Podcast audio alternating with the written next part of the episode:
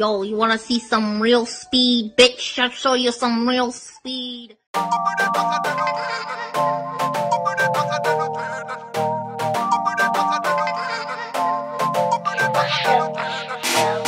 Vad är jullov? Vad är ledighet? Vad är röda dagar? Avbytarbänken tar aldrig paus. Varmt välkommen till ett nytt avsnitt av Avbytarbänken. Det är avsnitt nummer 98. Den tisdag den 22 december. Klockan är 14.54. Och nästan som vanligt när vi sitter i den här studion. Ni kanske hör att det är lite annorlunda ljud. Eller vi har blivit ljudskadade så kanske vi som hör att det är annat ljud. Vi sitter i en annan studio. Eh, jag och Mustafa. Eh, så säg gärna till om ni känner skillnad på förra avsnittet och det här avsnittet, hur ljudet låter. Eh, nu kanske ni blir så här ljudskadade och ska försöka anpassa oss men skitsamma. Varmt välkommen till avbytarbänken Mustafa. What a wagwan.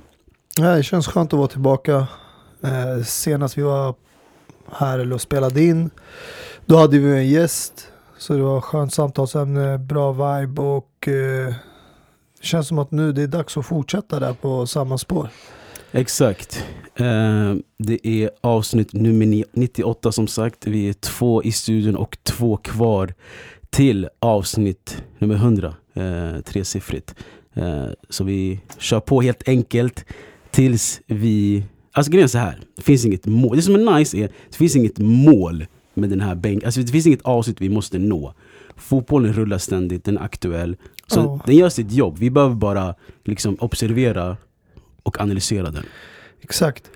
Det kanske bara blir att man uppgraderar Ja. så som fotbollen gör Ja, i precis. form av Uefa-cupen, Europa League eller Champions League och som det tidigare var då. Ja precis, precis. Eh, jag tänker bara kort, jag vill bara innan vi du vet, djupdyker i fotbollen helt, folk tänker du vet, alltid att vi bara kan snacka fotboll. Men vi kan snacka snabbt om att vi käkade Pong Express och vi, vi, vi, vi fick vår mat för 59,5 kronor. Vet ni varför? Jo, Karma-appen. Vet ni varför Karma-appen finns? Matsvinn, som Sverige försöker motverka nu. Att man inte ska slänga mat Mm. och att du vet all liksom, mat som finns kvar är ju bra mat. Och man Exakt. kan fortfarande äta det. För jag ska vara ärlig, jag kan äta mat som har funnits i kylen två dagar. Eller frysen. Ja, alltså det, jag tycker rent allmänt alla borde kunna göra det. Men det 100%. finns vissa som är petiga helt enkelt. Och de kan till och med slänga saker och ting Ja, som har en dag kvar, bäst före datum. precis. De känner att det är, nej, det börjar närma sig gränsen. Det har inte ens passerat gränsen. Ja. Jag ska vara ärlig, det är oftast de typ av människorna, nu drar jag inte alla över en kam, som oftast blir sjuka och allergiska mot saker och ting. Du vet, som Mm. Kör bara. FKB. Kör bara. Som eh, det hette förr i tiden. Njut av livet. Exakt, vi är inte sponsrade av Karma överhuvudtaget. Men om Karma hör det här, hör gärna av oss till oss. Eh, vi kan köra en skön deal. Hur som helst, ska vi djupdyka i fotbollen. Kör. Eh, kör vi. Det har varit en händelserik helg. Inte just av eh, resultatskäl, men att det hänt grejer liksom, som man kan prata av i nästan varenda liga. Eh, och jag tycker vi kör lite oortodoxt och börjar i Tyskland idag. Och alla som trodde bara vi kunde snacka Premier League, vart är ni nu? Eh, Marcus Thuram, Lilian Thurams son, den gamla VM-vinnaren och EM-vinnaren men också, eller hur? Mm. Spelade Barca ett tag, Juventus, känd för sin liksom, bra defensiv, kunde spela högerback och mittback. Har nu producerat en son, eller producerat men han har, han Han har son. producerat en son Exakt. fast på andra sidan planen. Vad menar du? Offensivt. Ah, ah, oh, jag gillar den där, wow. Okej, han har proddat en son, eh, vinnaren Marcus Thuram. Spelade Mönchengladbach idag. Tillsammans med bland annat Plea och eh, andra skitfin spelare. Men det han gjorde igår, eller i helgen i alla fall, var inte skitfint. Nej, jag tror det kommer klassas nog en av de fulaste grejerna han har gjort. Vill du förklara vad som hände? Och han, eh, det hamnade i en duell, en tvist där med mm, motparten då, spelaren i försvararen i Hoffenheim, Stefan Posch. Och eh, plötsligt fick Marcus Thuram hjärnsläpp och eh, skickade en spottloska mot eh, motståndarspelaren. Så eh, Eh, det ledde till ett rött kort helt enkelt. Eh, och i början i vanliga fall brukar ju rött kort vara två eller tre matchers avstängning. Men efter händelsen och efter man har kollat repris på vad som hände så valde tyska fotbollsförbundet att ge Marcus Thuram 400 000 kronor i böter. Eller lite mildare böter om man kollar hur mycket de tjänar så i veckolön och månadslön. Så det var inte så stor böter. Men han fick en sex matchers avstängning. Mm. Så han kommer missa hela sex matcher i Bundesliga. Vilket kommer bli tufft för Mönchengladbach för de jagar ju Champions League-platser. Precis. Eh, på tal om siffran, jag blev bara fett intresserad hur fe- 400 000 kronor låter så litet för fotbollsspelare. Vad skulle det vara vardagligt för oss om vi fick böter och sport? Alltså, säg att vi gjorde någonting, att vi i vårt jobb eller något, vi bråkade med någon. Det är deras jobb. Om vi bråkade Ja. med någon i vårt jobb, inte vi spottar inte på Annika och de här, Alltså, nej, det är jag menar. Men vad, vad skulle vår böter vara ungefär, skulle du säga? Alltså rent... Alltså bråk är lite svårt att dra den parallellen, men om vi kollar generellt bara, skämt åsido nu. Det som är vanligt där folk brukar prata om hela tiden, det är parkeringsböter. Mm. Och folk blir, alltså även om det är någonting som folk är vana, att det kan hända här och där och att man åker på en parkeringsböter. Ja. Det är en mildare typ av böter. Men det är ingen böter man heller vill ha. Så kanske jag skulle säga 4 000 kronor för oss är som 400 000 kronor för dem. Nej men jag tänker alltså, hans månadslön kan jag tänka mig är runt 400 000 kronor i månaden. Ja. Ish. Så en månadslön, så skulle det vara en 30 lax? Om man sätter i det perspektivet, det är tjockt mycket pengar. Eh, Ja, ja, alltså när du väl säger det, när du lägger upp det så ja, men de här tjänar ju så mycket mer pengar Jag från fattar. andra håll, sponsorer ja, och alla. fattar. Så det, det, de har inkomster från ja, olika håll. Men ja, mer eller mindre. Alltså 400 000 kan vara... Nu vet jag inte. Jag har inte riktigt insatt på eh, lönen, hur det ser ut i lag som Mönchengladbach och i Bundesliga. Mm. Men eh, i Premier League, där vet vi att det är jättevanligt att folk tjänar över 40 000 pund i veckan. Mm. Och det är, då pratar vi om 400 000 kronor i veckan. Så jag skulle gissa på att den där böten som Marcus Thuram åkte på, det är en, en halv månadslön. Jo, jo ingen, alltså det är mm, kanske mindre också, beroende på hur mycket han tjänar. Ja, men exakt, de spelar Champions League, gick vidare i Champions League, så därav får de... Jag fattar. Och sen fick han säkert bonus för att han gjorde två mål mot Real Madrid. 100%. 100%. Och sen farsan, du vet, ger han present och allting, du vet. Så eh, Pepara har han, Marcus. Hur som helst, det här du vet med att, han, att, att folk spottar i fotbollsvärlden har blivit jättenormalt och förekommer ganska ofta. Mm. Ehm, inför det avsnittet kollade jag lite lätt, du vet ehm, vilka man kunde hitta topp 20 spottningar, topp 10, topp 30 Så det var bara ett stort smörgåsbord som man kunde välja emellan Jag och du har ju ett gemensamt, det känner vi till. Du tänker på, Champions League-finalen 2008 mellan Manchester United och Chelsea. eh, tycker på ehm, Carlos eh, Tevez. Ja, men alltså, Mm. för, alltså han kom inte med på den listan jag tog Jag vet inte om jag valde den specifikt Alltså jag tror därför. just han, eh, Loskan var inte på spelaren, men det var i riktningen mot den spelaren. Fast han lo- loskade då ner mot gräset.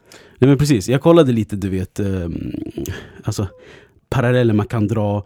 Eh, bland annat att Frank Rijkaard eh, spottade mot eh, Rudi Voller, Holland mot Tyskland i VM 1990.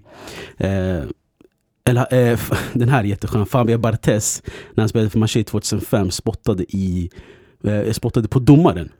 Och sen sa han, ja jag gjorde det. Men vad fan, jag spottade på hans ansikte. Franska gatan alltså, Fabian Barthez. Det är min målvakt.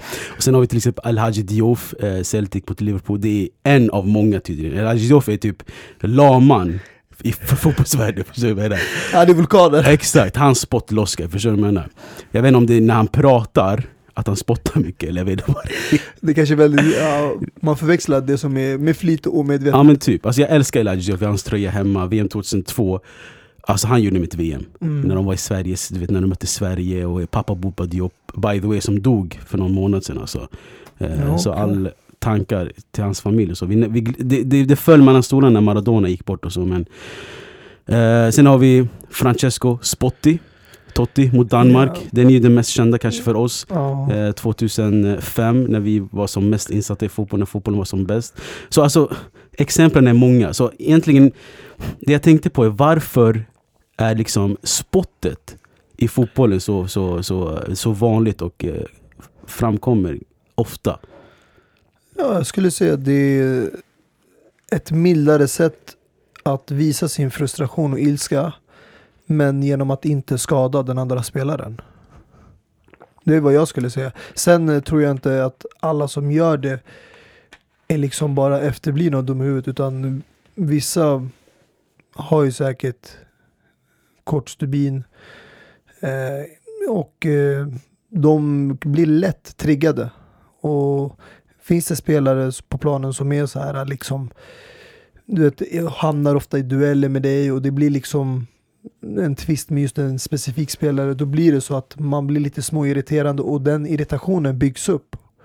Och under en match, går det inte bra för laget, går det inte bra för spelaren, då kommer den här frustrationen att bara komma ut. Ja, precis. Alltså, För att han känner bara liksom, om inte de får med sig domslut, om inte de leder matchen och kanske spelaren inte har gjort mål eller något liknande, då blir han till slut som en tickande bomb.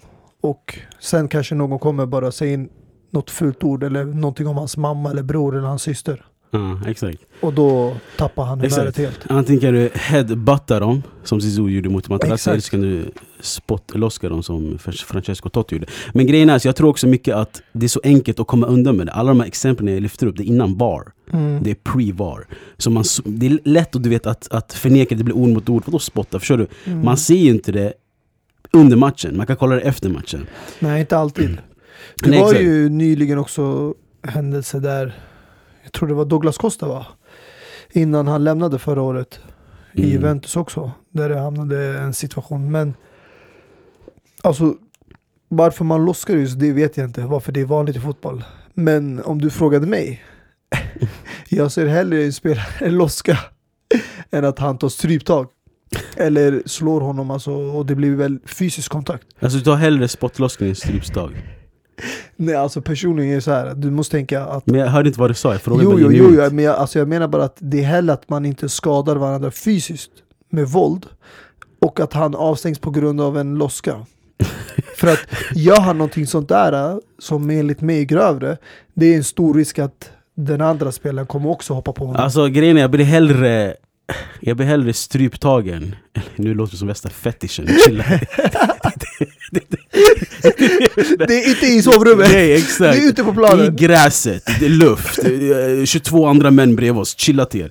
Det jag försöker säga är, eh, jag blir hellre du vet fysiskt, alltså sla, inte slag, men inte vet, jag blir hellre biten av Suarez än att bli spottad av Totti.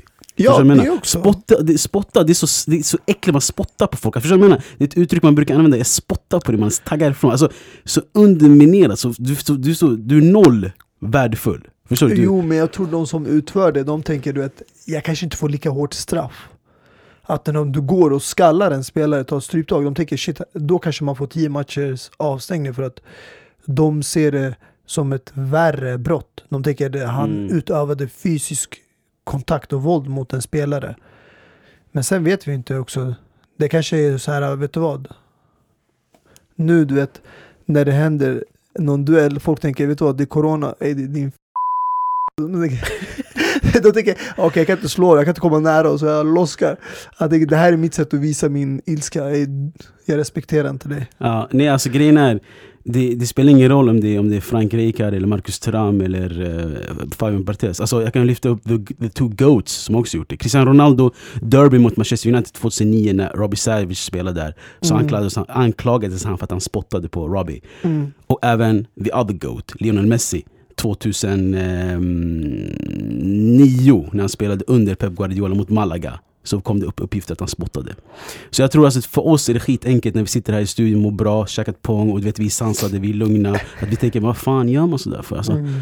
Man ska inte spotta. Men när du är där, adrenalinet, du vet. Man bara, Känslorna. liksom bara spotta på den här Mm. Jari Litmanen.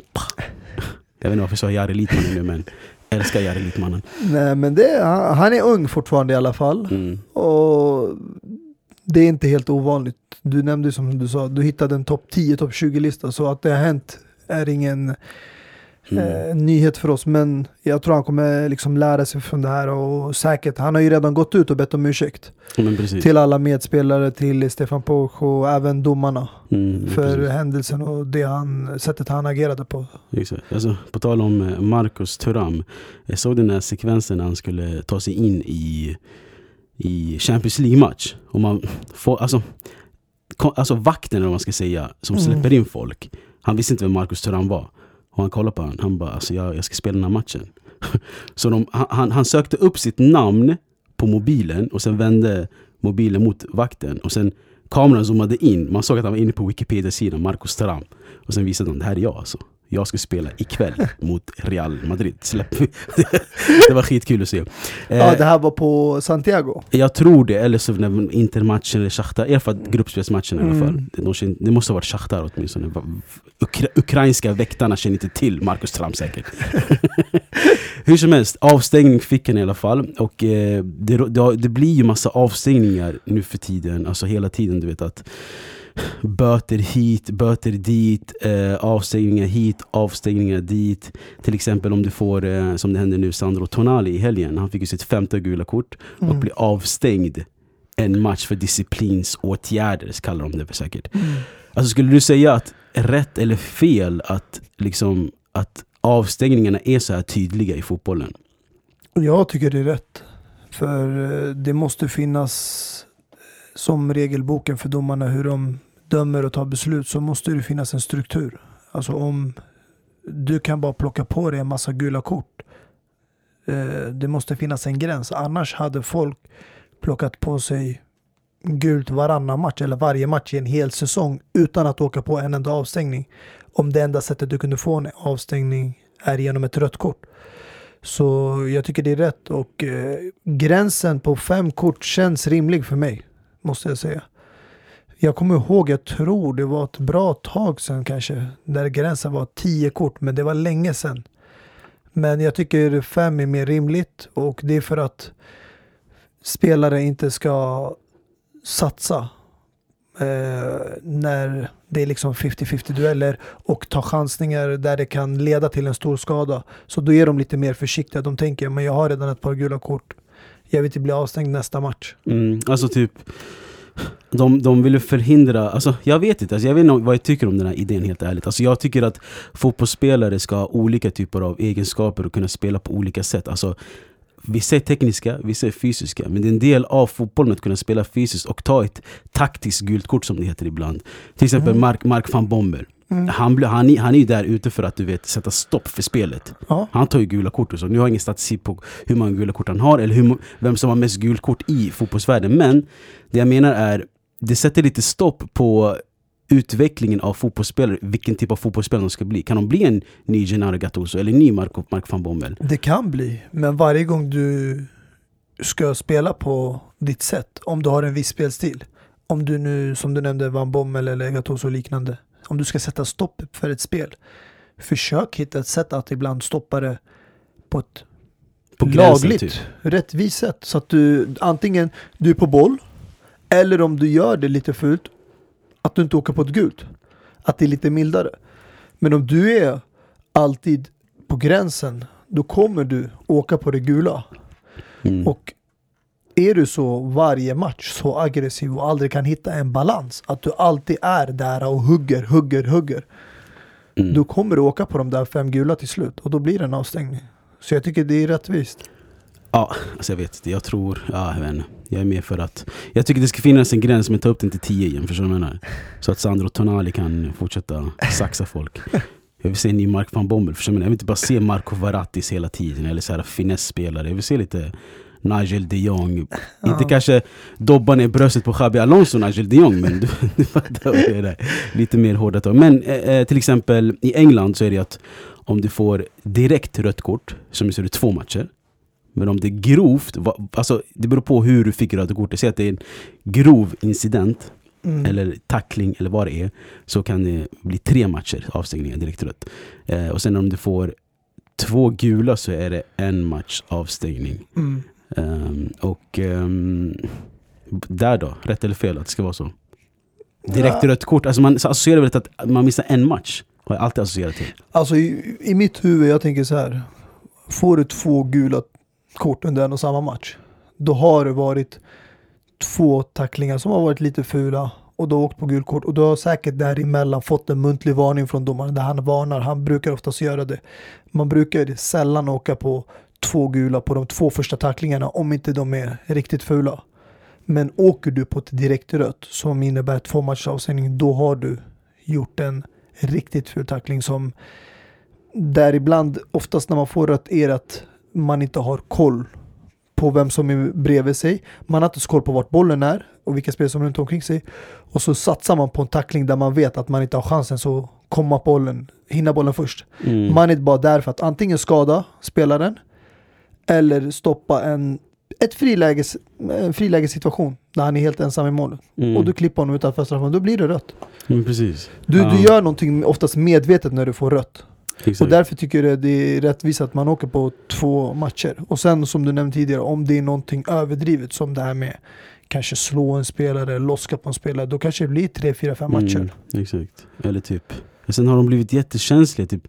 Vilken match var det när Insigne sa någonting till eh, domaren? Ja, det var ju nu bara senast för Ja. förra veckan. Eh, inte nu senast Nej, alltså gång, men den innan. mi- Mitt i veckan-matcherna. Exakt, där inte mötte Napoli. Och eh, alltså där kan jag tyvärr inte svara på det för att jag vet inte hur det verkligen ligger till i alla ligor men enligt Gattuso själv så Exakt. sa han i alla andra ligor när man kollar i Spanien, Italien eller förlåt, eh, England, Tyskland säger man det Insigne sa är det väldigt vanligt. Vad var det han sa då? Han sa liksom, Och du vet, eh, om jag ska vara ärlig, jag tror man har hört flera gånger där om man läser läpparna i La Liga, man ser spelarna säga puta och sådana här saker. Men det är inte så att du vet, det är åt situationen. Mm. Att eh, du vet, man får en frispark emot sig eller en straff emot sig. Det är inte åt domaren.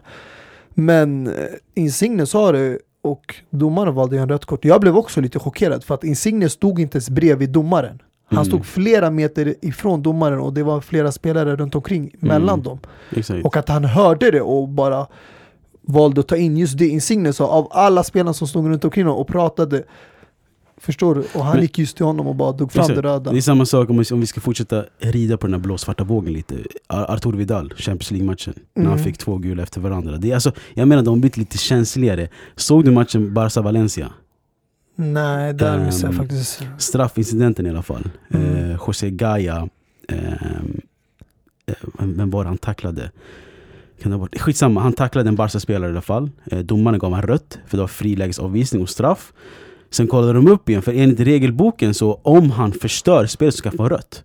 Och sen vet jag inte om det är den här dubbelstraffen, att de har tagit bort den och så, men det blir så här, äh, vad ska jag säga, du vet inte exakt vad som är rött och vad som är gult längre. Så han tog bort röda kortet, gav dem gult och sen missade ju Messi straffen, men sen blev det mål ändå. Men utan José Gaya så skulle nog Barca vinna den matchen. Men skitsamma, vi kommer till Barca och eh, Valencia kanske senare. Eh, jag vill bara kort nämna, mm, vad var det nu igen?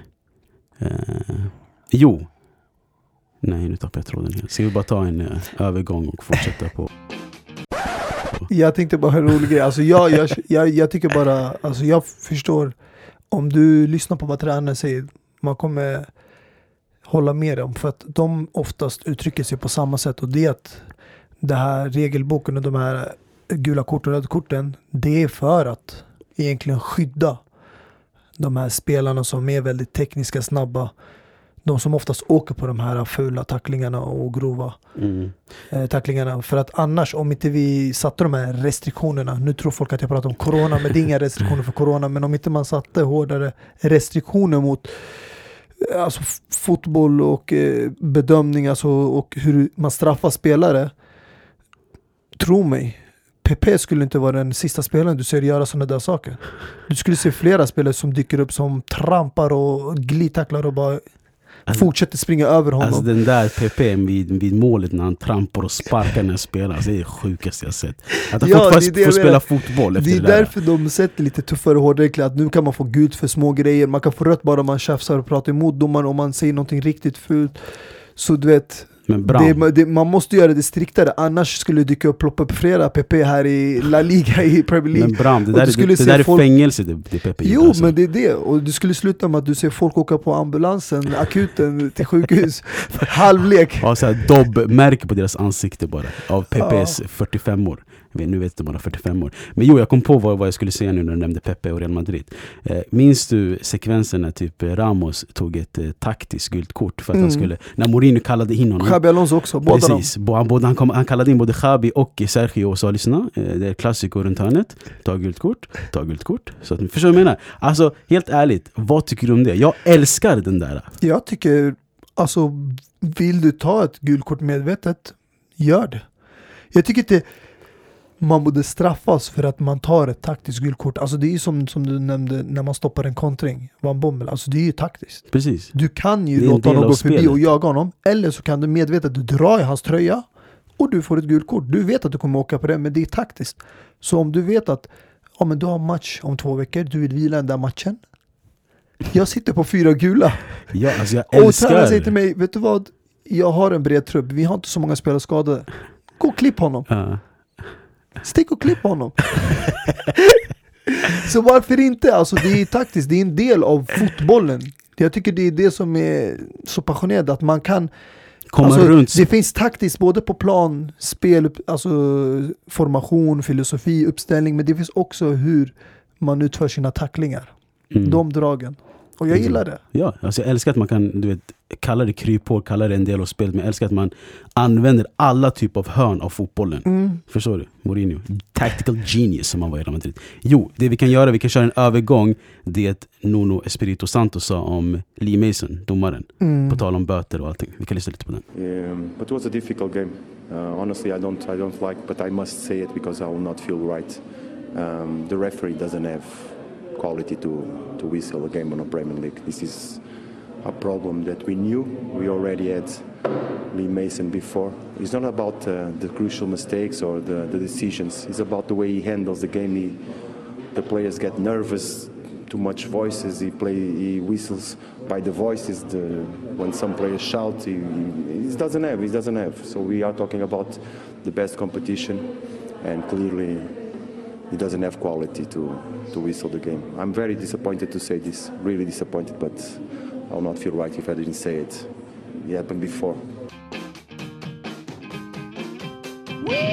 Rafael Leao blev historisk, gjorde Serie A's snabbaste mål någonsin. 6 sekunder och 20 hundradelar. Eh, men faktum är du, att när man kollar den här listan på alltså, de snabbaste målen genom tiderna. Kan du gissa ungefär vart Leaos mål hamnar på den här listan? Oh, svårt att säga. 6 sekunder, Eh, 20 hundradelar. Jag skulle gissa... Får jag säga topp tre? Absolut, om du vill det. Alltså menar du då inom klubblag eller landslagsnivå också? Jag snackar egentligen om all typ av För allt mål, alltså jag har ett i minnet. Ett väldigt starkt minne och det är VM 2002. Mm. Och jag tror det var Turkiet mot Sydkorea i bronsfinalen. För Brasilien mötte Tyskland i finalen och Brasilien slog ut Turkiet. Tyskland slog ut Sydkorea och det var något mål där av Turkiet mot Sydkorea i bronsfinalen som gjordes på typ 11 sekunder tror jag. Du har en så sjuk hjärna, det är helt sjukt. Hakan Şükür Hakan 2002. Şükür, så Eh, Det är en av de mina starkaste Korea från eh, avspark också. Mot, exakt, Turkiet mot Korea. Du sa 11 sekunder. Vet du vet, vet exakt? 10 sekunder och 800 delar. Ah, nära. Alltså wow. Det är 11, om man ska avrunda det, det är 11 Det är sekunder. Jag Och kommer det var- ihåg det. Faktum var att den var eh, snabbaste målet eh, i VM World Cup Finals, alltså i slutspelet. Hakan Ah, Şükür. okej. Wow. Ah. Mashallah din hjärna. Eh, hur som helst, tillbaka till Rafael Leao. Vart ser du att han hamnar? I den listan alltså av alla mål. All, alltså vi snackar all typ av fotboll nu. All typ av fotboll alltså. Klubblag, landslag och hela, sen hundra år tillbaka historisk. Men typ, Ja, jag säger topp 10. okej. 25 platsen. 25. Exakt. 6 sekunder, vad sa jag, 200, 2000, för någonting. 6,2 i alla fall. Ah, 25. Man tänker, vad fan hände? vad? Vem är nummer ett? Ah, avspark direkt. Exakt. Bam. Eller att började avsparken på mållinjen eller? Men sen tänkte jag, aha, okej, jag förstod varför. Först, den som ligger etta, etta, etta, etta heter, eh, jag ska scrolla upp nu från 25 platsen till nummer ett. Han heter så mycket som eh, Gavin Stokes 2017. Två- 2017. Mm. 2,1 sekunder. Så jag bara, oha, 2017 var nyligen. Men vet du vad grejen är? This match was a junior football match. Non-football League i Skottland har de satt upp den här som etta. Men hur gjorde han målet? Det- det- Jag ska vara ärlig, det går inte så att klicka på den här shunos namn för det Ja. är han junior. Jag har ingen aning hur de Det här måste ha dokumenterade. varit en passning och ett långskott direkt. När man har dragit till från eh, mittcirkeln. Men precis, men alltså det måste vara, alltså, färd, alltså det är det. Juniormatch måste vara my- mycket mindre planer och att det går direkt in. Förstår du vad jag menar? Det är omöjligt att från mitten, halva plan, bollen färdas på två sekunder. Mm. Det är helt sjukt. Eh, men om vi kollar listan liksom på um, bara intressanta grejer, till exempel uh, uh, Ghazi Ayedi. Fastest goal ever scored in Tunisian Super League. Eh, sex sekunder. Så det är många du vet de här typ av eh, mål som händer eh, utanför våra spektrum så att säga. Mm. Men sex sekunder av Rafael är helt sjukt. Mm. Men och sen precis under så ligger en Jag vet inte om du minns det här målet för du nämnde ju EM och VM och Lukas Podolski 2013 Tyskland mot Ecuador Sju sekunder Fastest goal ever scored in an international match Var det VM eller landslag, alltså vänskapsmatch? Vänskapsmatch tror jag Ja, okej. 2013, det är väl Mm. mittemellan 12 och 14 som måste den. Just det. Ja, nej, den hade jag inte koll på. Mm. Ehm, Alltså när jag såg det där målet som Leao gjorde, det som alltså, poppade direkt upp i huvudet, det var ju Patos mål eh, mot Barcelona. Men det var ju lite mer, det landade ju på typ så här 20... Precis, vill du gissa vad Pato 2012 mot Barcelona eh, när han vet, kom, kom loss från hela, Mm. en dragning bara, vi alla har en nät, näthinna. Alltså, vad ska du gissa? Under minuten, men jag kommer inte ihåg exakt. Eh, jag vet inte om det- var kanske under minuten, men jag kommer ihåg att bollen kom till målvakten. Sen sköt han upp den Abiati Christian Abiati, och sen nickades den ner. Och eh, en passning till Pato kom fram till hans fot och han gjorde en ryckning och jag tror inte någon, ingen var ju med på den och även om de var med på den, jag tror inte de skulle hunnit ikapp. Men jag gissar på någonting mellan 50-60 sekunder där någonstans. 24 sekunder. 24, så Mm, kort? Ja, Precis. mindre också än vad jag trodde. Ja, exakt. Men det är så jävla härligt att bara scrolla igenom den här listan och se liksom eh, Shane Long till exempel. Eh, ganska nyligen, 2019, när han spelade för Southampton. Fastest goal ever scored in Premier League. 7,69 sekunder. 7,69, ja. Du Mm. ser att det skiljer sig bara några enstaka sekunder däremellan målen. Och La Ligas fastest goal måste vi också nämna. Joseba Llorente 2008. 7,22 sekunder. Ja. Och så gjorde Neymar också ett ganska snabbt mål, 14 sekunder mot Honduras. Så snabba mål görs. Minns du Seydou Keita eh, som var Mm. mittfältaren, lagbygget i Guardiolas Barcelona. Otrolig spelare. Bar nummer 15 på ryggen. 7,66 sekunder mot Almeria. Så snabba mål görs. Det görs Men faktum är att eh. Rafael Leao gjorde Serie A's snabbaste mål i Och historien. den eh, snabbaste målet i de topp fem ligorna. Mm, ja, exakt. Så det är ändå stort historiskt. Det, det jag blir rädd för det är att när de här spelarna hamnar i centrum, så här unga framtidsspelare, talanger, Mm. det blir för mycket hype. Det är för mycket press på dem. Och oftast leder det till att det här sätter eh, alltså, en stor tyngd på deras axlar som de inte klarar av och det slutar med att de inte lyckas i fotboll. Om du kollar till exempel Pato. Pato fick värsta hypen när han var väldigt ung och bra och så gjorde han det här historiska snabba målet mot Barcelona, 24 sekunder. Men efter det, vart försvann Pato? Skador borta. Balotelli, han gjorde det där målet mot Manchester United, drog upp tröjan. Why always me? Och sen alla tänkte den här spelaren kommer bli en av världens bästa fotbollsspelare och kanske världens bästa nia anfallare i boxen ah, om några år. Men vad hände med honom efter den där hypen och pressen när han började växa och gjorde, hamnade i, och, i en händelse där han blev i centrum och fick mycket hype. Han försvann. Men bror, alltså Super Mario Balotelli är lite disrespect för det nu. Alltså, han har gjort mycket mer än den där Why Always Me. Han, eh, semifinal mot Tyskland, alltså, när han tog av sig tröjan, gjorde värsta målet. Han har vunnit Champions League med Inter väl. Eh, Jo, och men är jag, faktum, tänker, alltså, jag, jag tänker på den största händelsen i karriären. Det är väl inte den största händelsen Nej men jag det är säga. den som hade mest alltså snack runt Det är den omkring största sig. händelsen i social media, absolut. Ja, Mot medier. United, why always me? Det Förstår är du det vad jag menade. Men Mario Balotelli är en otrolig anfallare bara, om han hade huvudet med sig bara. Och han har visat det gång på gång, alltså, låt oss vara Men det ärliga. är lätt att säga sådär för att, Nej, men nej, att nej. om man hade huvudet med sig, om alla spelare hade huvudet med sig, då skulle spelare vara som Cristiano. Men nej, alltså till Kanske eller exempel, Alexis. till exempel Ravel Morrison, min, min gamla gubbe. Mm. Jag hypar han aldrig. Förstår du? Min gamla gubbe va? Ja, jag menar? Idag spelar han i Allsvenskan eller Superettan tror jag såg honom någon gång. Östersund. Men Östersund, han lämnat Allsvenskan. där. Nej, han lämnat, han spelar någon. Skitsamma. Har varit överallt på Lazio. Skitsamma. Han till exempel kunde ha varit bättre än Pogba. Mycket bättre. Men jag, jag säger aldrig sånt. Men Mario Balotelli har visat tendenser på att han är en otrolig spelare. Alltså när, även när han kom tillbaka till Milan. När han typ du vet, drämde till frisparkar från höger, vänster och Mm. du vet, var deras bästa anfallare. Jag känner att det blev väldigt Milan, mycket Milan-snack idag, men skitsamma. Eh, så Mario Balotelli kan du inte disrespect honom lika mycket som du kan göra typ som Pato eller Mamadou Niang till exempel. Ännu en Milan-spelare som Nej försvann. men jag säger bara allmänt, alltså, det, alltså en del av sport i allmänhet, inte bara fotboll, det är att det sitter i huvudet också. Alltså att vara en bra fotbollsspelare, det är inte bara att vara bra fysiskt. Det är också hu- hur du är inne i huvudet, hur du tänker när du spelar fotboll. Allt det där med rörelse, positionering, hur du väljer dina passningar, hur du väljer att positionera dig, ställa dig, hur du väljer att liksom röra på dig. Det har, sitter ju uppe i huvudet. Det är klart det gör. Det, det, det är en del av personligt och det är en del av fotbollen. Ditt tankesätt. Det är därför folk hyser så stor respekt för spelare som mittfältare när vi pratar om Iniesta, Scholes, Xavi, Lampard, Gerrard.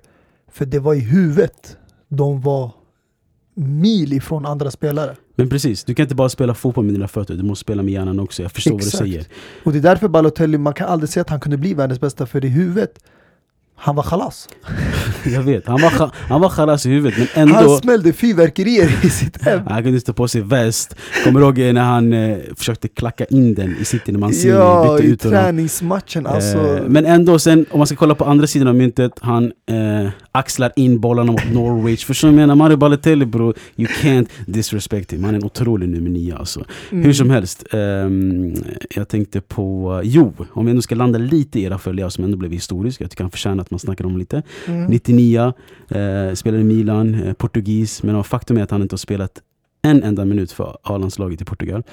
Eh, Portugal som ändå är ett lag som kan ta in folk höger och vänster. J- eh, Broma spelade där, jag var på väg att säga Jeffrey Broma. Då, kolla, du har ärrat min, min hjärna om alla Alltså Chelsea-spelare. även den andra Broma som du pratade om, den här yttertalangen, även han har ju blivit alltså tillbakadragen nu. Alltså han är inte ens en del av landslaget. Nej men jag menar, han har fått chans, eh, vad heter han? Eder har fått chans, Eder dock som blev Men när du kollar på Portugal dagens landslag, alltså du, det är helt rätt att de tar ju väldigt Eh, de tar in väldigt många unga och eh, det känns som att alla som kommer upp i toppfotbollen får en chans i landslaget.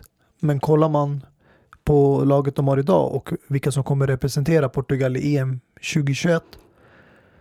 Det är väldigt tufft alltså på den offensiva fasen. Det är hård konkurrens. Alltså det, jag skulle inte säga att det är inte rättvist att inte hämta honom. För att om du kollar, du har Joao Felix, Bernardo Silva, Cristiano Ronaldo, Diego, Jota som har varit fantastiskt för Liverpool nu sen värvningen. Det här är bara fyra spelare och sen finns det ju en lista jag kan Men gå in bror, på. alltså, med- exakt. Men alltså spelare som typ Pizzi, Benfica, Mm. har över 20 matcher säkert. Spelare som typ, um, kommer inte på alla, Rafa Silva. Uh, Sådana typ av spelare som spelar i Benfica, Porto. Men Leao är 99 bror.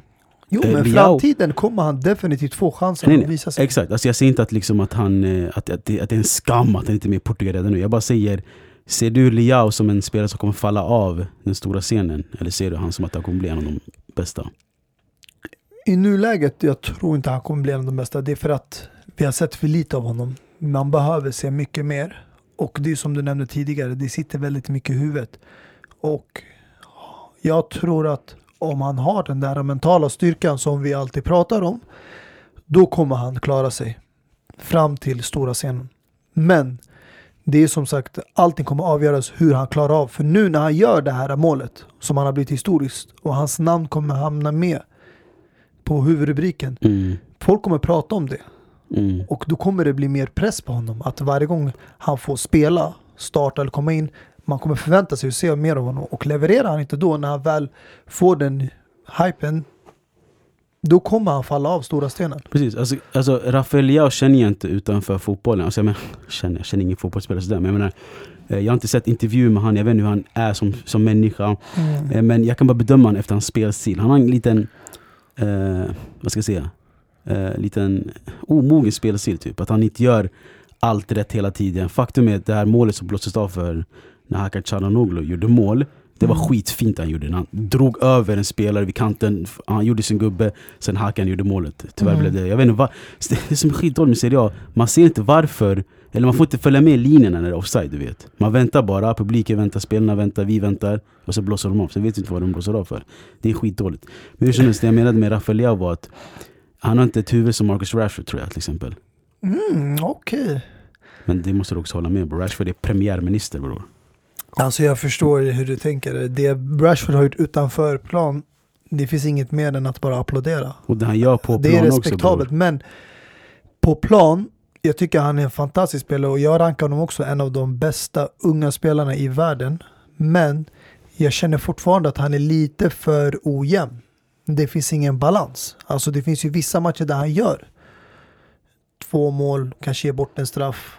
Du vet, han gör riktigt bra ifrån sig, en stor insats. Men sen finns det vissa matcher där han är helt osynlig. Han försvinner helt.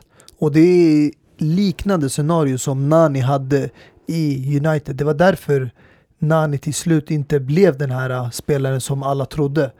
För att många tänkte på Cristiano Ronaldo och kommer han följa i samma fotspår. Men det blir mycket hybris. Och du vet, när du lever den där, äh, i den där Atmosfären fotbollsvärlden, Mm. mycket kändisar och stora namn och du är rubriken och du gör de här finterna mot Arsenal som Nani gjorde och chip, mål, höger, vänster. Då folk tänker du, du, du är redan på stora scenen. Men du måste kunna hålla det kontinuerligt. Gör inte det, då faller du av. Och det är det det händer med Nani. Och jag tycker bara Rashford har gjort det bra hittills, men det måste finnas en mer balans. Vi måste se det mer kontinuerligt. Och Ja. det, det är nästa steg för Rashford, men om du jämför med honom med Leao, det är självklart att han är flera steg framför honom.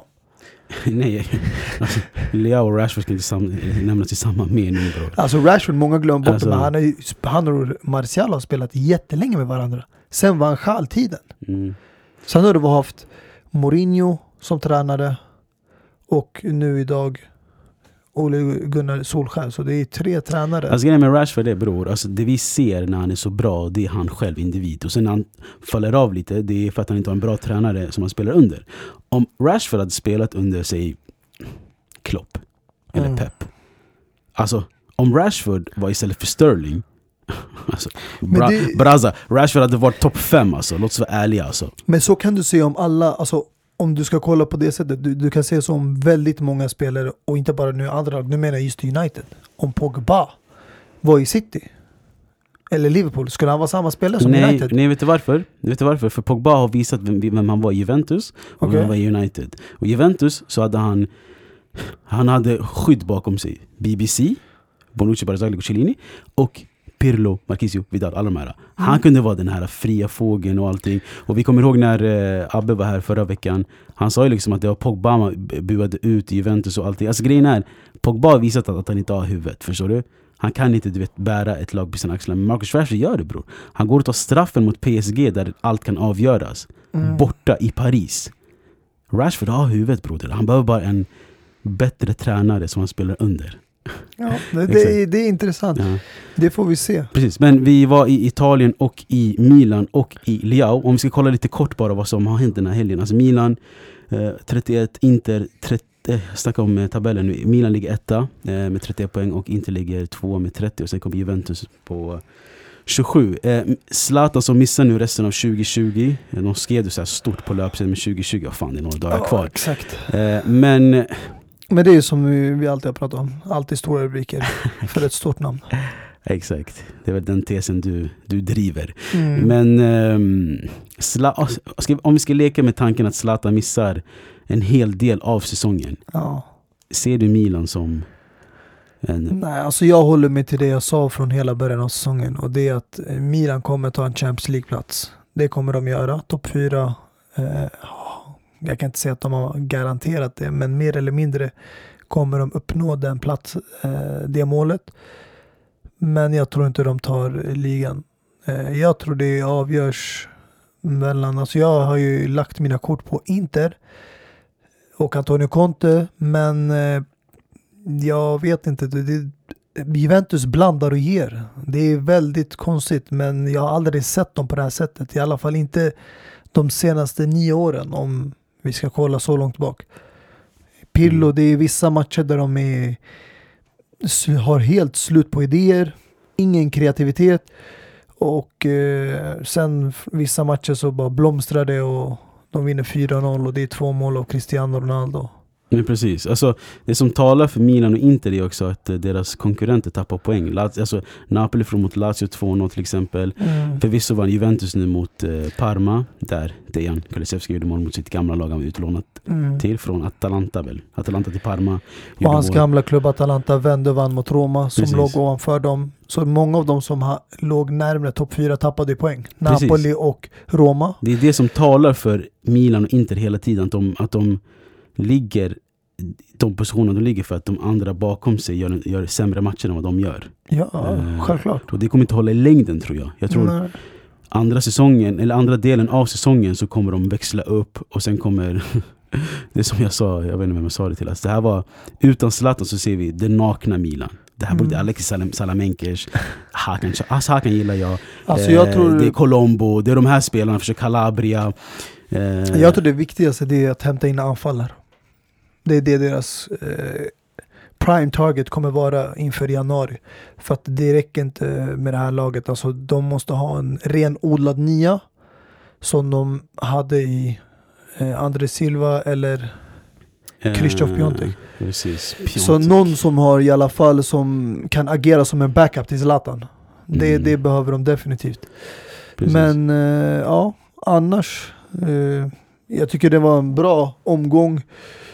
Ronaldo som gjorde två mål börjar närma sig Pelés rekord för totala antalet mål i hela karriären. Både klubb och landslag. Mm. Eh, och hans rivalkompanjon som inte spelar eh, i samma liga längre. Eller det var ju han som lämnade, men Messi. Som du nämnde, där straffsituationen. Precis. Med det målet blev han historisk och eh, tangerade Pelés rekord för antalet, antalet gjorda mål för en och En- samma en, En klubb. och klubb, exakt. En och samma klubb, precis. Mm, Eh, 643 vill jag säga att det var. mm. Ehm, som Messi gjorde. Eh, exakt, 643 mål för en, en och samma klubb. Eh, Pelé gjorde det i, när han spelade i Santos i Brasilien. Exakt. Eh, så den är, det, det är stora siffror liksom. Det, vad ska jag säga? Alltså, vi har använt all typ av superlativ det går att använda för Messi och det känns som att han slår rekord varje gång han går ut på gräsplanen. Förstår jag menar? Så man tappar Mm. bort all rekord han slagit. Men 643 mål Men om du fick sjukt. välja nu, Mm. vem tror du kommer landa på flest gjorda mål totalt i karriären? För Ronaldo ligger ju nu på 700 plus. Mm. Han håller på att slå rekord eh, för att ta Pelés rekord för totala antalet gjorda mål.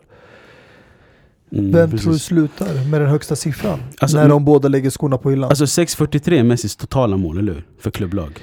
Alltså det är för just Barcelona. Mm. Jag vet inte hur många mål han har gjort för Argentina, men jag kan inte tänka Men mig det är det med, alltså 700 plus är det för bara klubblag, eh, eh, Ronaldo? Eller det Nej, det är för allt. Okej. Jag tror Ronaldo helt ärligt. För jag tror Messi kommer komma längre ner i banan och agera än, än eh, Xavi plus Iniesta. Mm. Att han kommer, för Messi har vi sett att han kan lägga bollar så han kommer agera som en, som en trekvartista tror jag. Och Ronaldo flyttas bara mer och mer framåt, Ja. in i boxen. Exakt, han ska stångas med målvakterna där inne alltså. Vilket han bör göra. Alltså Messi, vi har sett att han ger bort straffar höger, vänster. Mm. Han, han skiter i sitt hattrick. Han vill liksom att, eh, ja, jag vet inte. Så jag tror definitivt att eh, Ronaldo kommer vara den, den, Mm. den med mest... eh, Du tror det? Ja, ja, det tror jag. Intressant, det kommer bli intressant att se. Vad tror du? Jag tror också det. Eh, Men det är också delvis som du sa, det är för att Ronaldo har en annan typ av roll än vad han hade. Ronaldo har blivit lite mer framåt på planen och som du nämnde, Messi har blivit lite längre bakåt. Så jag tror det är just den anledningen. Men också på grund av att eh, Ronaldo kommer förmodligen, nu vet vi inte, många tror ju att Messi också lämnar Barcelona, men om Ronaldo lämnar, jag tror inte det kommer bli till en lika tuff liga som Italien, England eller Spanien. Jag tror om han väljer att gå vidare i karriären från Juventus så kommer det bli ett lag som kanske PSG. Och i den ligan, där kan du få panga in mål hur du vill. Där är det fritt fram. Kanske, jag vet inte. Eh, jag, vet, jag hoppas alla fall att vi får se nya nyanser i, på Messis matchtröja. Eh, nej men eh, även om Messi blev historisk så tappade de poäng mot Valencia. Mm. Eh, blev 2-2. Ehm, och det verkar som en ehm, vanlig grej som händer. Jag vill inte fastna i koman, det har vi gjort och så. Och även du vet, om det går dåligt för dig i eh, La Liga Mm. så ligger du ändå på en fem, femte plats och typ 8 poäng bakom ettan, alltså 21 poäng. Mm. Real Madrid har 29 och Atletico Madrid har 29. Så alltså, du kan bara bounce back om det är La Liga, förstår du vad jag menar? Jo, alltså, nej, men det, är, det är ett klassiskt ex exempel på lag som är skitbra och har en hög standard. Alltså när de är dåliga, som till exempel Juventus, har fått väldigt mycket kritik nu under Pirlo. Att de inte har fått igång spelet. Det finns ingen klar spelidé och eh, det finns ingen balans att de spelar bra varje match mot olika typer av lag. Men ändå, fast Juventus har haft en dålig säsong enligt reporter, journalister och experter, Mm. så ligger de på en tredje plats. Med bara, eh, tror det är fyra poäng, eller fem poäng bakom Mm. eh, Milan. Så Exakt. det är inte så farligt. Och de har haft en dålig säsong. Tänk om de här gör, vi såg Real Madrid som har varit dåliga det här året. Som har varit väldigt upp och ner.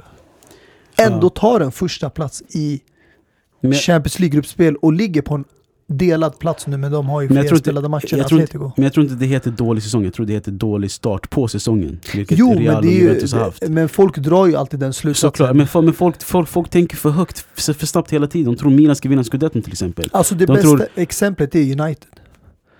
Alla har varit på United från sommaren fram till nu. Mm. Speciellt efter uttåget Champions League. Det har varit kritik höger och vänster.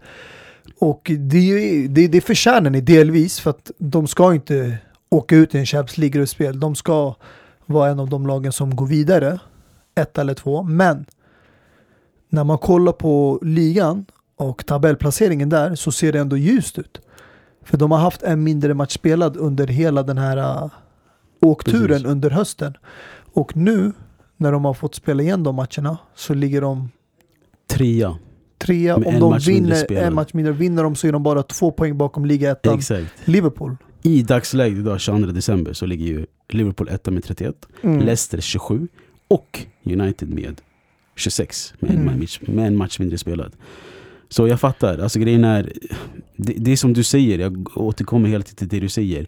Så fort det handlar om stora namn och stora lag så får de mer kritik, vart du Det är går. så, men det är för att de har en hög standard. Exakt, men sen kan det också, alltså, vet du vad? Vi har ju satt eh, Arsenal, ehm, vi, vi ska inte prata om Arsenal idag för vi har varit, alltså nej. Nej jag tycker inte de Men förtjänar att komma på ja, tal precis. den här omgången, det här avsnittet. Jag tycker de lämnas utanför boxen. Exakt, exakt. Det, de behöver andas, de får lite andrum nu. Precis, vi har lite varit på, på Det enda jag kan säga dock, måste säga det här. Eh, Rob, alltså för grejen, de drar så sjuka paralleller med kommentatorerna. Rob Holding gjorde ett självmål mot Everton. Mm. Och så de sa, jag kollade på engelska kommentatorerna, jag kommer säga det på svenska. Oh, Rob Holding, eller Arsenal har aldrig gjort ett självmål mot Everton sen Mikael Arteta gjorde självmål mot Everton 2014. Sen zoomade de in hans ansikte. Jag bara ah bosse wallah han gjorde självmål mot Everton, Mikael Arteta. Och sen när han förlorar på topp, alltså fy fan. Alltså. Skitsamma, Arsenal är, ehm, är utanför det här rummet i studion idag. De fick bara komma in och knacka lite snabbt. Men jag menar bara att alltså det syns tydligare på Arsenal till exempel. Som ligger på en ehm, 15 plats med 14 poäng. Som sagt, vi ska inte snacka om huruvida Arteta hit och dit. Vi får, det kommer tillbaka. Mm. Ehm, jag tycker vi kör en övergång och sen kommer vi tillbaka till det sista. Sådär ja, vi använder oss lite av Rafael Leaus speed och går över till en annan speedig spelare, Mohamed Salah, eh, som eh, har varit lite snackis kring. Jag vet inte om det, man har gjort en hörna till en fjäder eller vad det heter. Att det har blivit bara större än vad det är. Men löpsedlarna säger att han eh, Liverpool överväger att sälja honom. Bakgrunden till det här är ju att hans tidigare lagkamrat i Egypten, Mohamed Abu Trika, Mm. säger att han eh, har pratat med Salah och att Mohamed Salah har varit frustrerad den senaste tiden. Eh, och sen säger han liksom att det är hemligheter som jag kan dela med mig. Och sen så fort jag hör hemligheter jag tänker bra. Alltså hur mycket ska jag tro på det? Förstår du vad jag menar? Mm. Samma sak när Olof Lund sa att det, är- det är anonyma källor. Skitsamma. Eh, anledningen är ju bland annat att eh, Salah inte fick eh, bära kaptensbindeln i Champions League mot Midtjylland. Mm. Och Salah sa ju liksom själv att han var missnöjd över att han inte fick bära kaptensbindeln. Eh, och så vidare och lite annat också. Men Mohamed Abu Trika, jag vet inte hur mycket vi ska, vi ska tro på honom. Eller om att han, att han själv kanske vill liksom sätta sig själv i, i, i radarn och bli aktuell igen. Mm. Han, han har spelat Ahli som max typ och i egyptiska landslaget. Eh, så jag tror det har blivit en snackis bara. Vad, vad, vad säger du?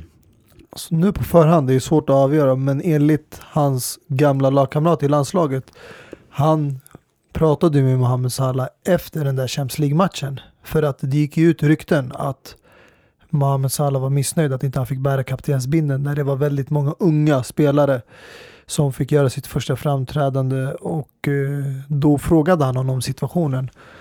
Och det han berättar att det är enligt spansk reporter att den där intervjun att Mohamed Salah är missnöjd med kaptensbindelsituationen och att han känner att klubben inte värderar honom lika högt som Mm. han kanske borde göras. Eh, Men rent generellt så tror han också att det är inte bara på grund av det utan Liverpool har ett annat skäl också och eh, det nämnde de också tidigare under eh, sommaren när de inte lyckades värva dit bland annat Timo Werner och andra värvningar som de försökte med tidigare. Det var att de fick lite ekonomiska problem under corona och det finns en plan att de kanske säljer antingen Salah eller Mané nästa sommar för att dra in lite pengar och balansera ekonomin. Och om du frågar mig, hade jag sålt en spelare i Liverpool, jag hade valt Salah före Mané. För jag tycker, alltså Mané är en mer lagspelare. Det är vad jag känner när jag kollar på det här Liverpool-laget. Mm. Salah är lite mer, ja som en, en diva. Men på ett positivt sätt. Han vill ju vara störst och vara den, alltså lagets stjärna. Mm. Det roliga var ju att jag var ute eh, spontant. Jag var med en grabb igår och träffade på andra grabbar. Så slutade med att vi satt i ett fik i Kista och snackade just om det här ämnet. Mané Mm. eller Salah. Vem är verkligen bäst? Och sen sa eh, Bashar en intressant grej. Eh, min kompis. Att, vad var han sa? Mané är en bättre fotbollsspelare. Mm. Men Salah är viktigare för Liverpool. Alltså viktigare, För han pangar in målen, han gör ju målen. det är det, när man Eh, kollar bara på mål, Mm. ja. mm, Men kollar man på arbetet som Mané utför på plan, mm, bortsett från målen, då pratar jag om Mm. assist, då pratar jag om att vinna tillbaka bollen, kämpa hem, hela det där och hur han skapar ytor för sina lagkamrater. Som till exempel det där målet eh, som blev bortdömt för offside mot Everton Mm. i sista matchminuten. mm, Hur han vinklar där och väljer att ta en löpning, visar sig Thiago, så att få en snabb frispark, mm. lägger den snett bakåt till Henderson. Sånt där eh, ser jag inte av Salah. Och det är därför jag värderar Mané högre än Salah. Och jag tror, om det är någon av dem som lämnar, för att Mané, om du kommer ihåg, kom innan Salah till Liverpool, Mm, till den klubben. Han Mm. var där ett år innan. precis. Så Alltså jag tror man också- väljer hellre behålla de spelare som har varit där längre. Men precis, alltså jag sa en lik, alltså, eh, det var massa grejer, bra grejer som sades igår under det här fikabordet. Bland annat att ehm, eh, jag sa bland annat att eh, Salah spelar för FC Mohamed Salah först och sen Liverpool. Precis som Mm. du sa, liksom, att han spelar Mm. för sig själv. Att han kommer gå på de här tio eh, lägena och kanske sätta två mål. Förstår du? Han kommer inte passa Mané och så vidare. Det är därför, han har, det är därför ah, varför han har passerat Cristiano Ronaldos målskörd i, i Premier League till exempel nu. Det är för att Mm. han skjuter på allt och alla. Och gör mål till slut. Förstår du vad jag menar? Och han tar ju straffarna också. Exakt. Alla straffar. Exakt. Så jag... är nog beredd att hålla med det som sades igår att Salah är mycket viktigare för Liverpool än vad Mané är. Men Mané är en bättre fotbollsspelare. Men om du frågar Liverpool-fans tror jag alla säger Mané är min favorit mellan Mm. Salah och Mané. Eh, Så jag vet inte, det är jättesvårt att eh, och tyda lite där. Men jag tror det kommer kom- komma ner till individnivå vem man själv föredrar, Mané eller Mohamed Salah. Vem föredrar du? Sa du det eller? Alltså jag, så, jag föredrar ju Mané. Ja. Det är för arbetet som han utför på planen. Men samtidigt, det är inte som att Mané är helt okej med sin sits också. Vi Mm. såg ju hans frustration nu senaste matchen. Men precis. Där han gick ut i matchen. med den typen av frustrationen har jag förståelse för. För att du leder Mm. och du gör en jättebra match. Det är okej att bli utbytt i 60 70 57 minuten. minuten. Alltså grejen, ja. ja Efter fortsätt. en timme, 70 minuter är det okej för att då tycker han okej men nu leder vi, vi har säkrat matchen. Jag vill vila det inför nästa omgång för det kommer bli tajt schema nu i december. Men 57 matchminuten, alltså det känns lite för tidigt. Du kunde lika gärna tagit ut honom i halvlek då. Mm. Alltså Vad ju- ska man spela 10 Det minuter är det jag till? menar, han var skitlack. Men en, alltså, jag vill bara kort eh, säga också att varför Salah och Mané är så bra är för att eh, de är pusselbitar till ett bygge. Mm. Till exempel Jordan Henderson. Som var, han vann ju något pris förra året för, en, var, var det premiärens bästa spelare? Eller journalistens bästa spelare kanske? Ja, Alltså vet du vilket jobb Jordan Henderson gör? Alltså jag Mm. kollade matchen mot Crystal Palace. Alltså han täcker ytorna som Robertson och Trent eh, lämnar efter sig. Exakt. Så att Trent kan gå upp, eh, eh, eh, Ar- ehm, eh, vad heter han? Roberts kan gå upp.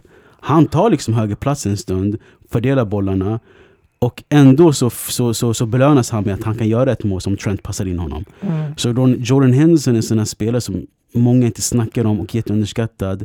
Och han är en av få spelare som Mané och Salah har bakom sig. Mm. Men samtidigt som du säger, Salah är också en grovarbetare på senaste tiden som jobbar hem. Men det här är ett, det här är ett lag. Det är Mm. därför Mané och Salah är så bra skulle jag säga. Definitivt. Alltså Mm. jag tycker alltså, som du säger, det här bygget, det, man har hämtat in rätt typ av pusselbitar Mm. för Men att precis. få ihop det här laget. Men precis.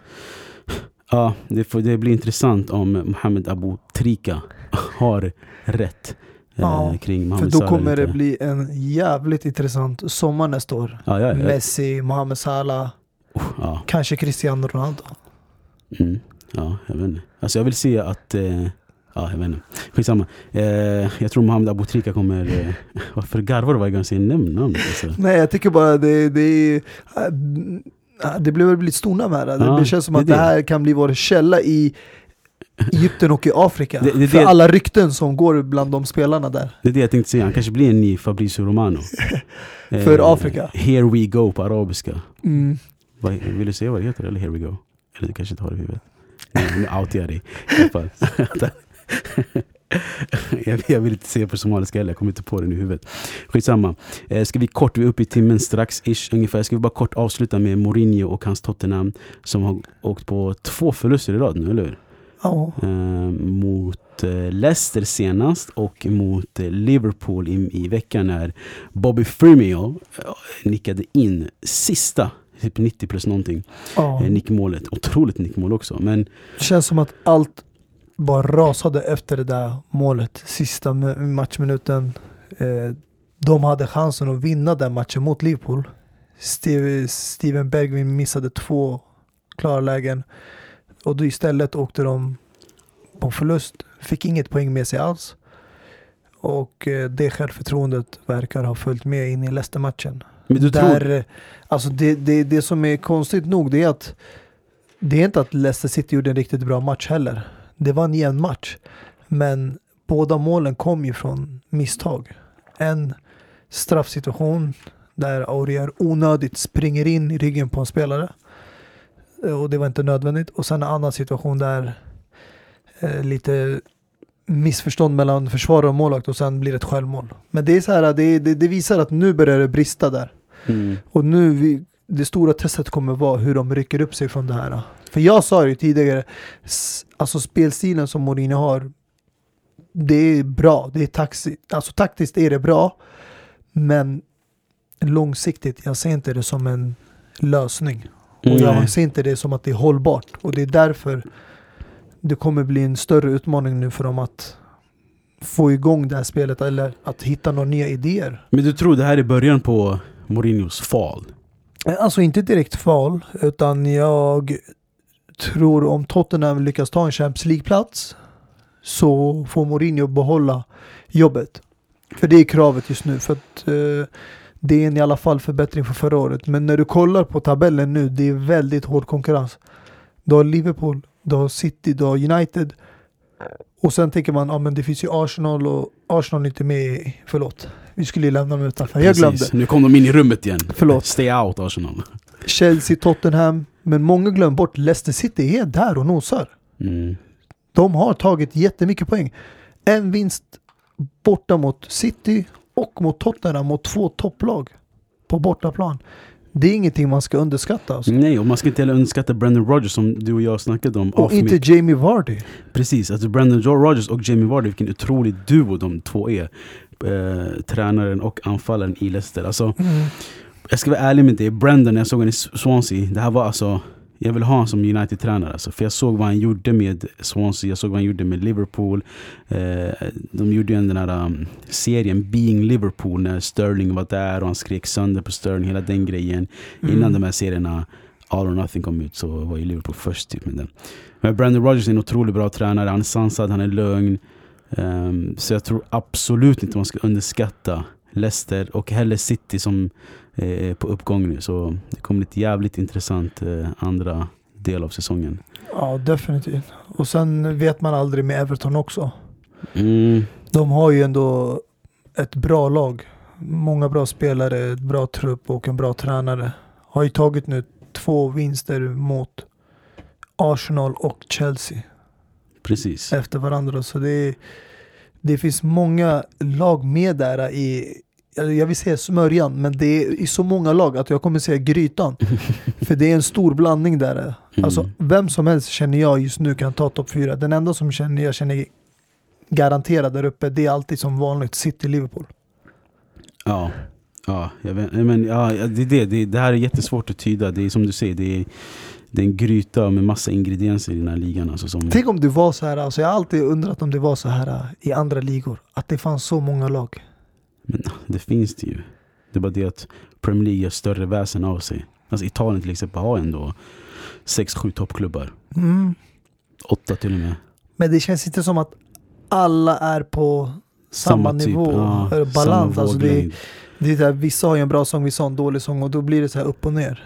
Nej, jag skulle säga i, på, alltså Spanien är lite tre lag som sticker ut mer. Men Italien och England är så här, många lag som är bra liksom. Eh, typ Atalanta-Roma blir en stor match helt plötsligt. Förstår du vad jag menar? Eh, så det är jättekul när det är så. Även Torino är ett bra lag. Fiorentina. Förstår du? Man kan bara rabbla upp hur mycket som är Sassuolo. Ett skitbra lag också. Med Dominic Berardi och hela det gänget. eh, Men vad brukar vi Traoré alltid och, säga? Titta inte på tabellen innan årsskiftet. Precis, och jag tycker vi håller oss till det också. Blunda och öppna ögonen igen. Januari 2021. Exakt, jag tycker det blir en bra outro. Mourinho kanske håller på att rasa, men det gör inte avbytarbänken. Vi är ständigt uppåt i formkurvan. Röda dagar existerar inte här. Våra parkeringsskivor håller på att gå ut. Vi har spelat nu upp i timmen. Det här var ett tisdagsavsnitt som ni säkerligen hör på onsdag. Det får ni leva med. Eh, och vi hörs väl någon gång nästa vecka. Ciao. Peace! Yo, you wanna see some real speed, bitch? I'll show you some real speed. Self-made, jag har krigat kompis hela mitt liv. Banger blir banger, jag fick hela Sverige digga min stil. Morgonblåen den är viktig annars dyster min. Du kysste hennes mun efter hon kysste min. Får snacka skit, munnen luktar använd listerin Jiggy motherfucking flow men har dyslexi. Para kommer, para kommer. Flinta aina, andra hållet